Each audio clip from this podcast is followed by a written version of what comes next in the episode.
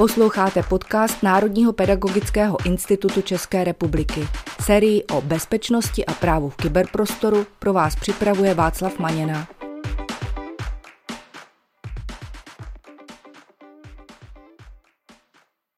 Vítám vás u dnešního dílu na téma oblíbené sociální sítě žáků a jejich rizika, který jsme pro vás připravili s Pavlem Matějčkem. Pavle, vítej.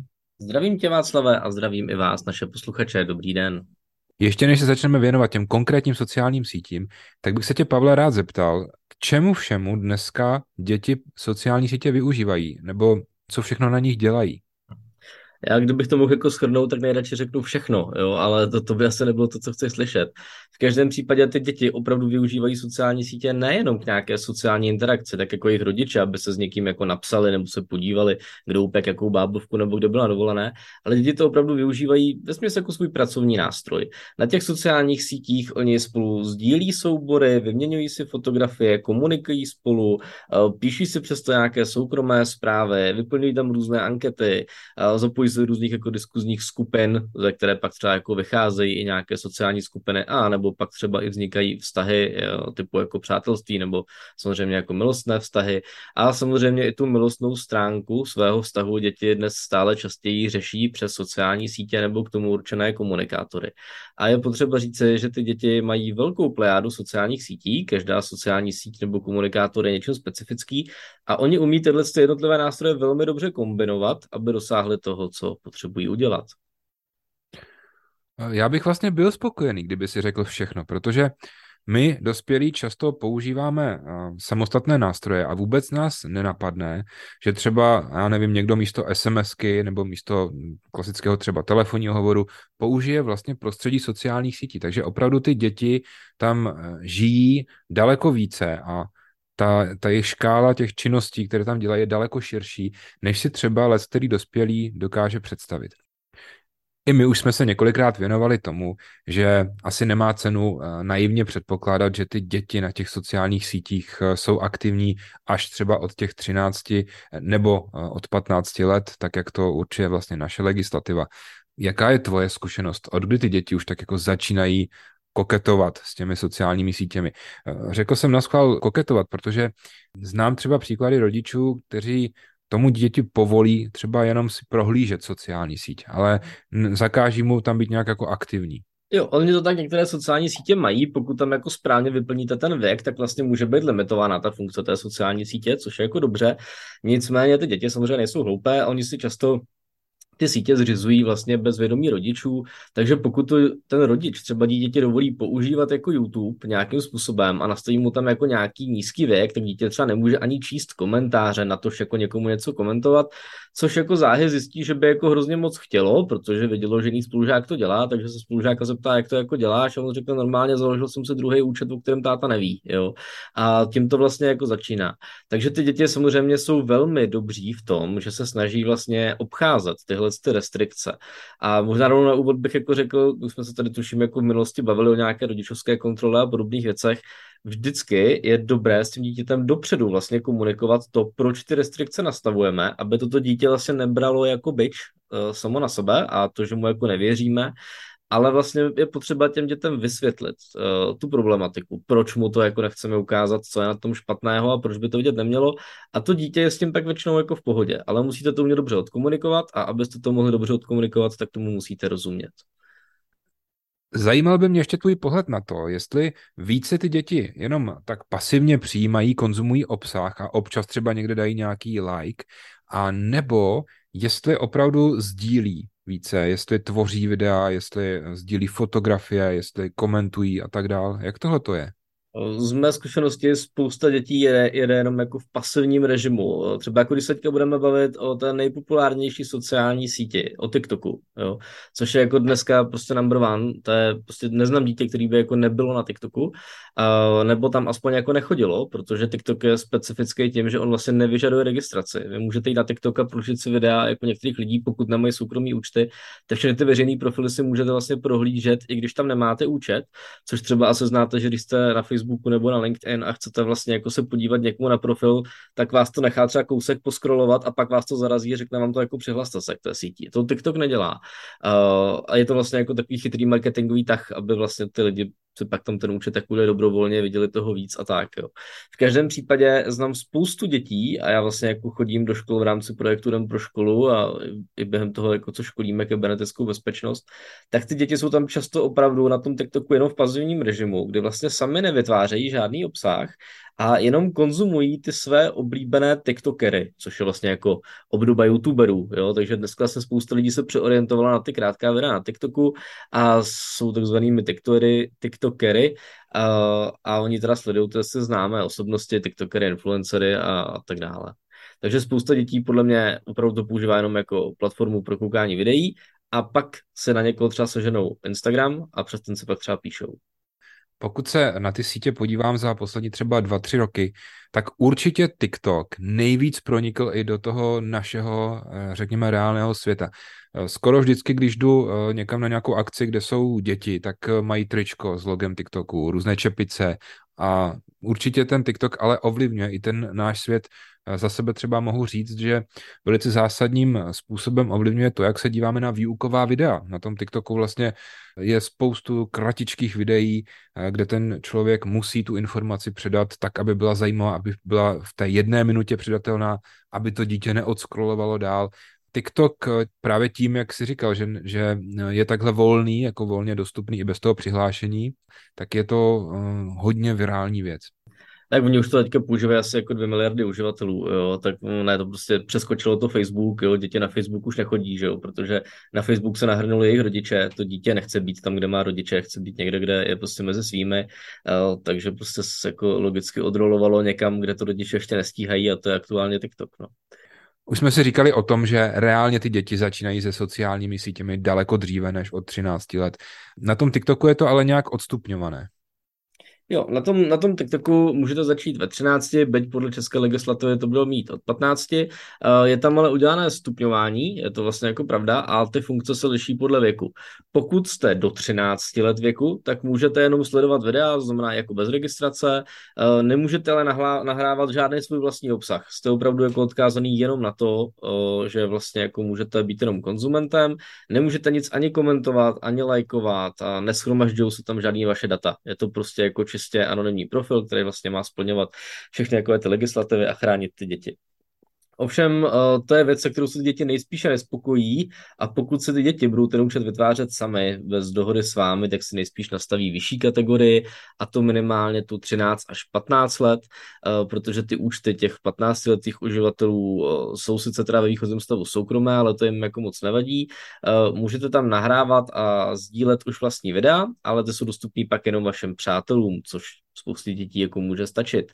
Uh, nemůžete používat nějaké funkce jako duetu a živého vysílání, že byste něco streamovali, to ještě nejde, a na to se ty děti v tomhle věku 13 až 15 typicky stejně jako netroufnou. Jo? Ty, ty vesměs jako chtějí jenom kooperovat s ostatními, nechtějí nějak jako ve velkém i když třeba touží být nějakými youtubery, tiktokery, tak uh, se do tohohle z toho ještě jako nepouští.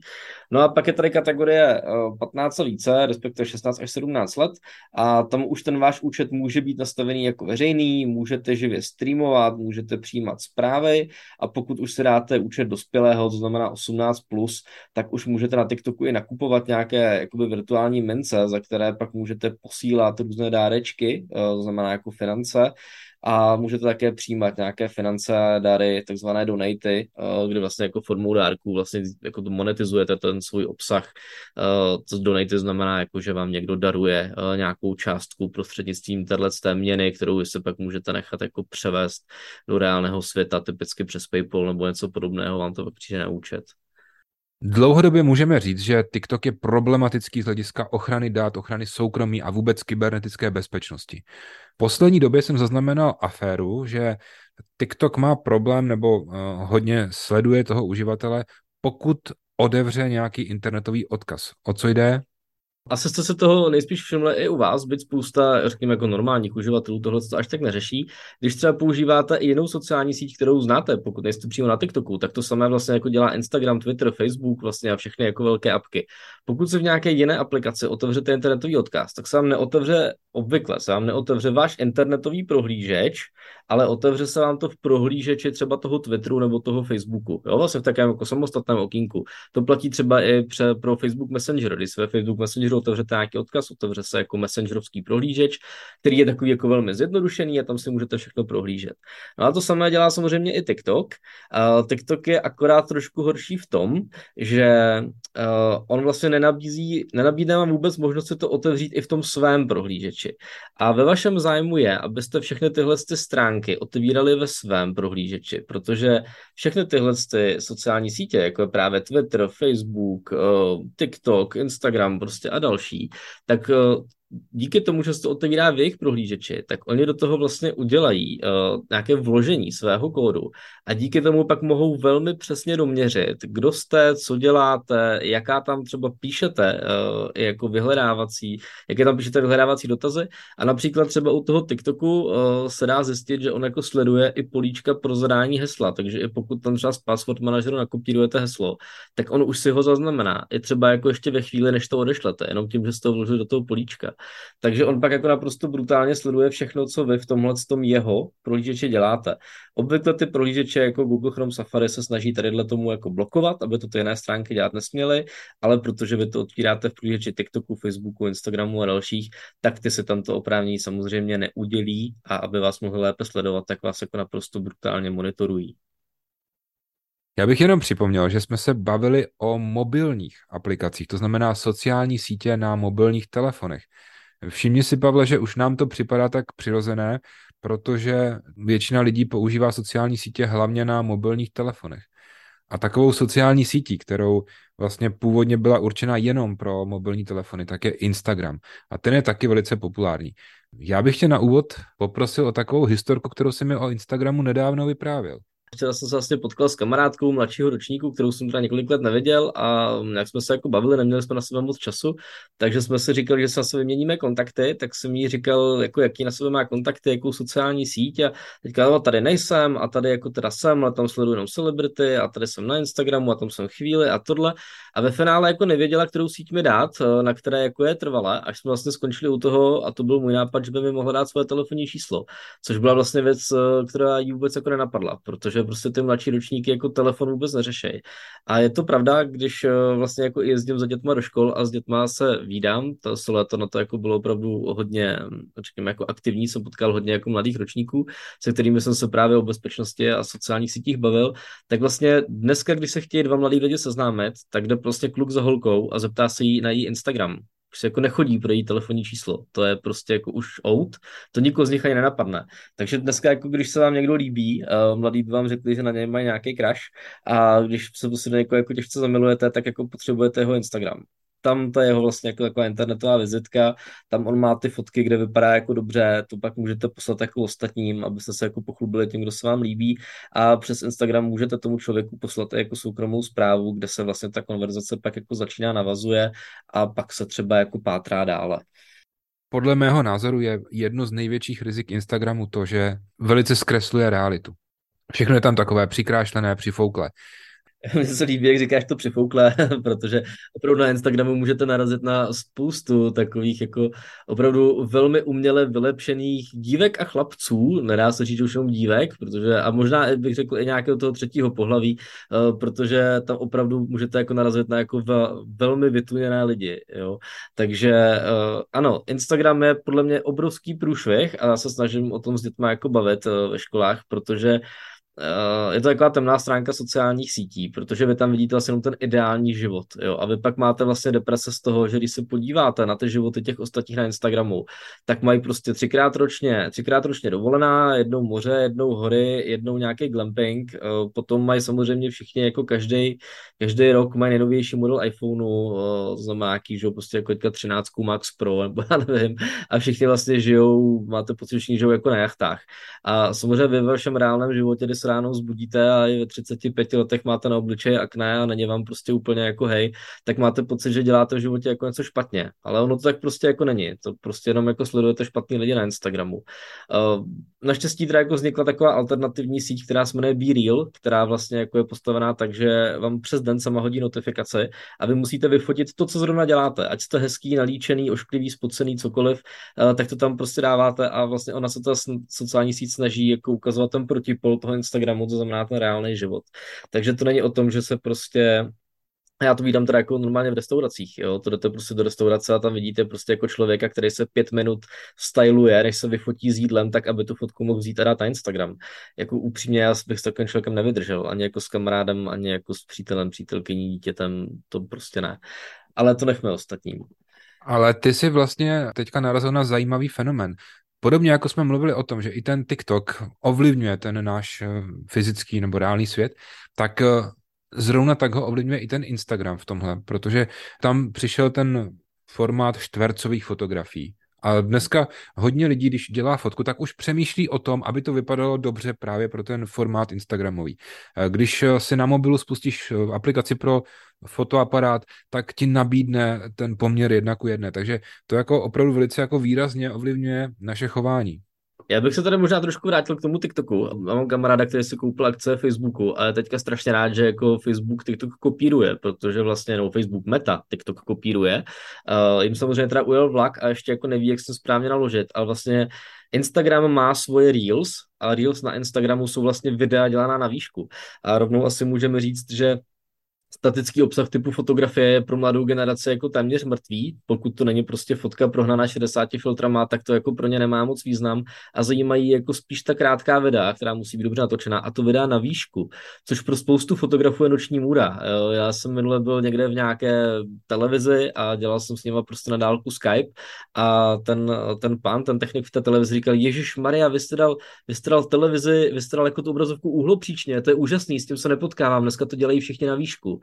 Jo, takže říkám, jo, tak já jsem ještě stará škola, ale je pravda, že vlastně mladí lidé, jak máte v ruce ten telefon na výšku, tak vlastně ten TikTok je uspůsobený tomu obsahu točenému na výšku, což je formát, se kterým jako nepracuje YouTube nikdo jiný, pak vidíte vždycky po stranách ty černé pruhy.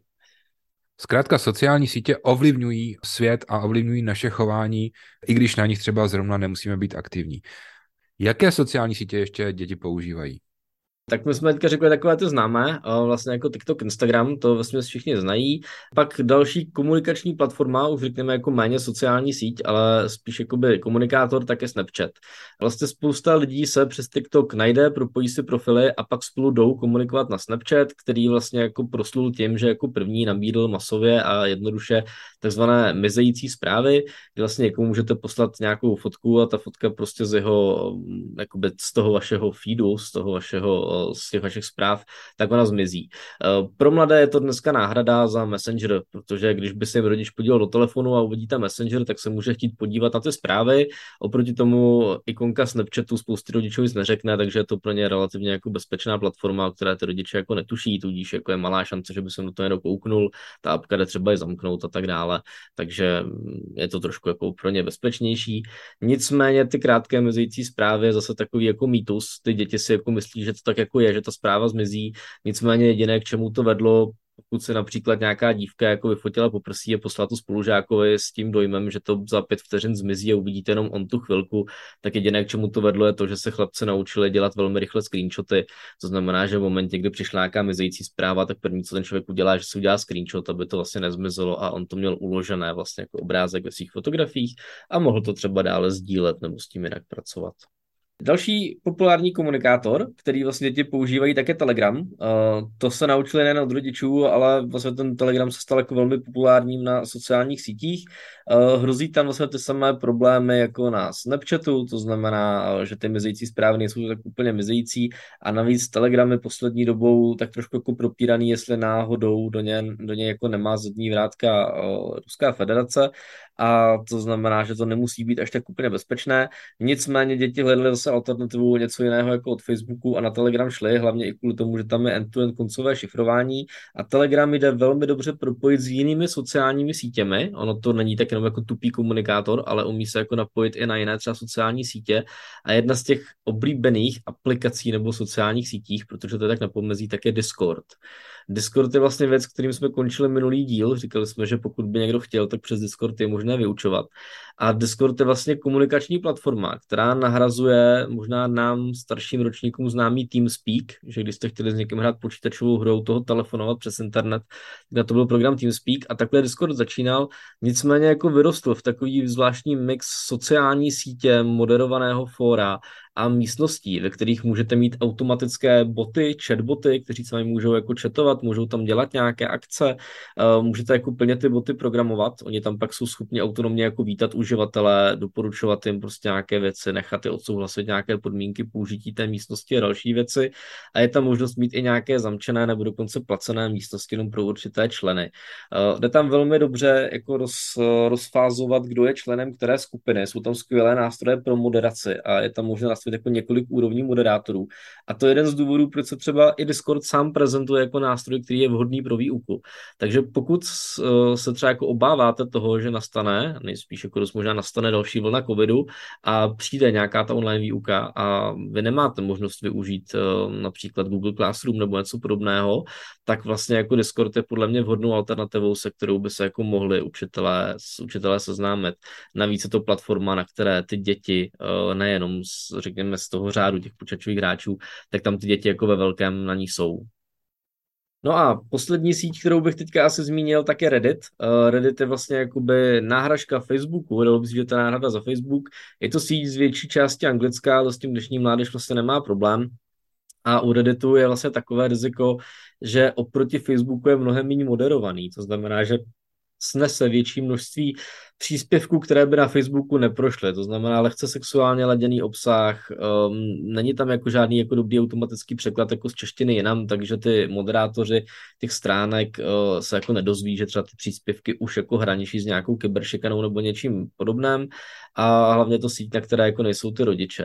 My jsme třeba zaznamenali, že co se týkalo nějakého sextingu a sdílení jako nahatých fotografií a tak dále, tak vlastně na Redditu vznikala spousta místností, kde se pak dohledávaly jako nahaté fotky různých spolužeček a ty fotky se pak z toho Redditu přesouvaly právě buď na Discord nebo na místnosti v Telegramu, kde se pak už jako detailněji dohledávalo třeba z jakého města ta dívka je, sdíleli se tam oni nějaké další informace a tak dál. Takže jak jsme říkali vlastně na tom úplném začátku, ty děti umí ty sociální sítě kombinovat. Oni si založí místnost na Redditu, kam se jako všichni veřejně dostanou, z té místnosti pak vedou odkazy na Discordovou místnost, která je uzamčená a kde vlastně žádný jako crawler nebo žádný robot, který hlídá, jestli ten obsah není závadný, jak se tam vlastně jako nedostane, že jo. To samé, když pak ty fotografie chtějí sdílet, tak to dělají třeba přes ten Telegram, který se třeba jako nekomprimuje kvalitu a tak dále. Takže ty děti se jako velmi dobře umí poradit a umí si ty dnešní sociální sítě nakombinovat tak, aby je mohli dobře používat. A velký problém je, že ty rodiče o tom vlastně jako netuší, neznají ty možnosti z těch sítí a vlastně i když zahlédnou monitor nebo mobil toho dítěte, tak vlastně neví, kde se to dítě zrovna pohybuje a co tam dělá. Ale pořád platí, že asi nejlepší obrana proti tomu je, abychom se jako rodiče začali o ty děti zajímat, o to, jaké sociální sítě používají a některé si třeba sami vyzkoušeli. Pavle, já ti děkuji za dnešní přehled, protože musím říct, že některé věci jsem vůbec třeba ani neznal. A v příštím dílu bychom se podívali na konkrétní hrozby.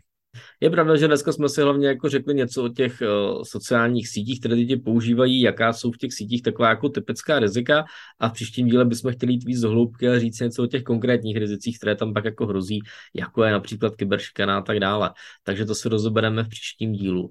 Já bych jenom chtěl říct, že záznam tady toho podcastu, respektive nějaký doplňkový text, obrázky a odkazy pak naleznete uh, na stránkách Transistoru a odkaz na tuhle stránku najdete v popisu podcastu. Čímž bych vám rád poděkoval, rozloučil se s vámi a těším se s vámi na slyšenou u dalšího dílu.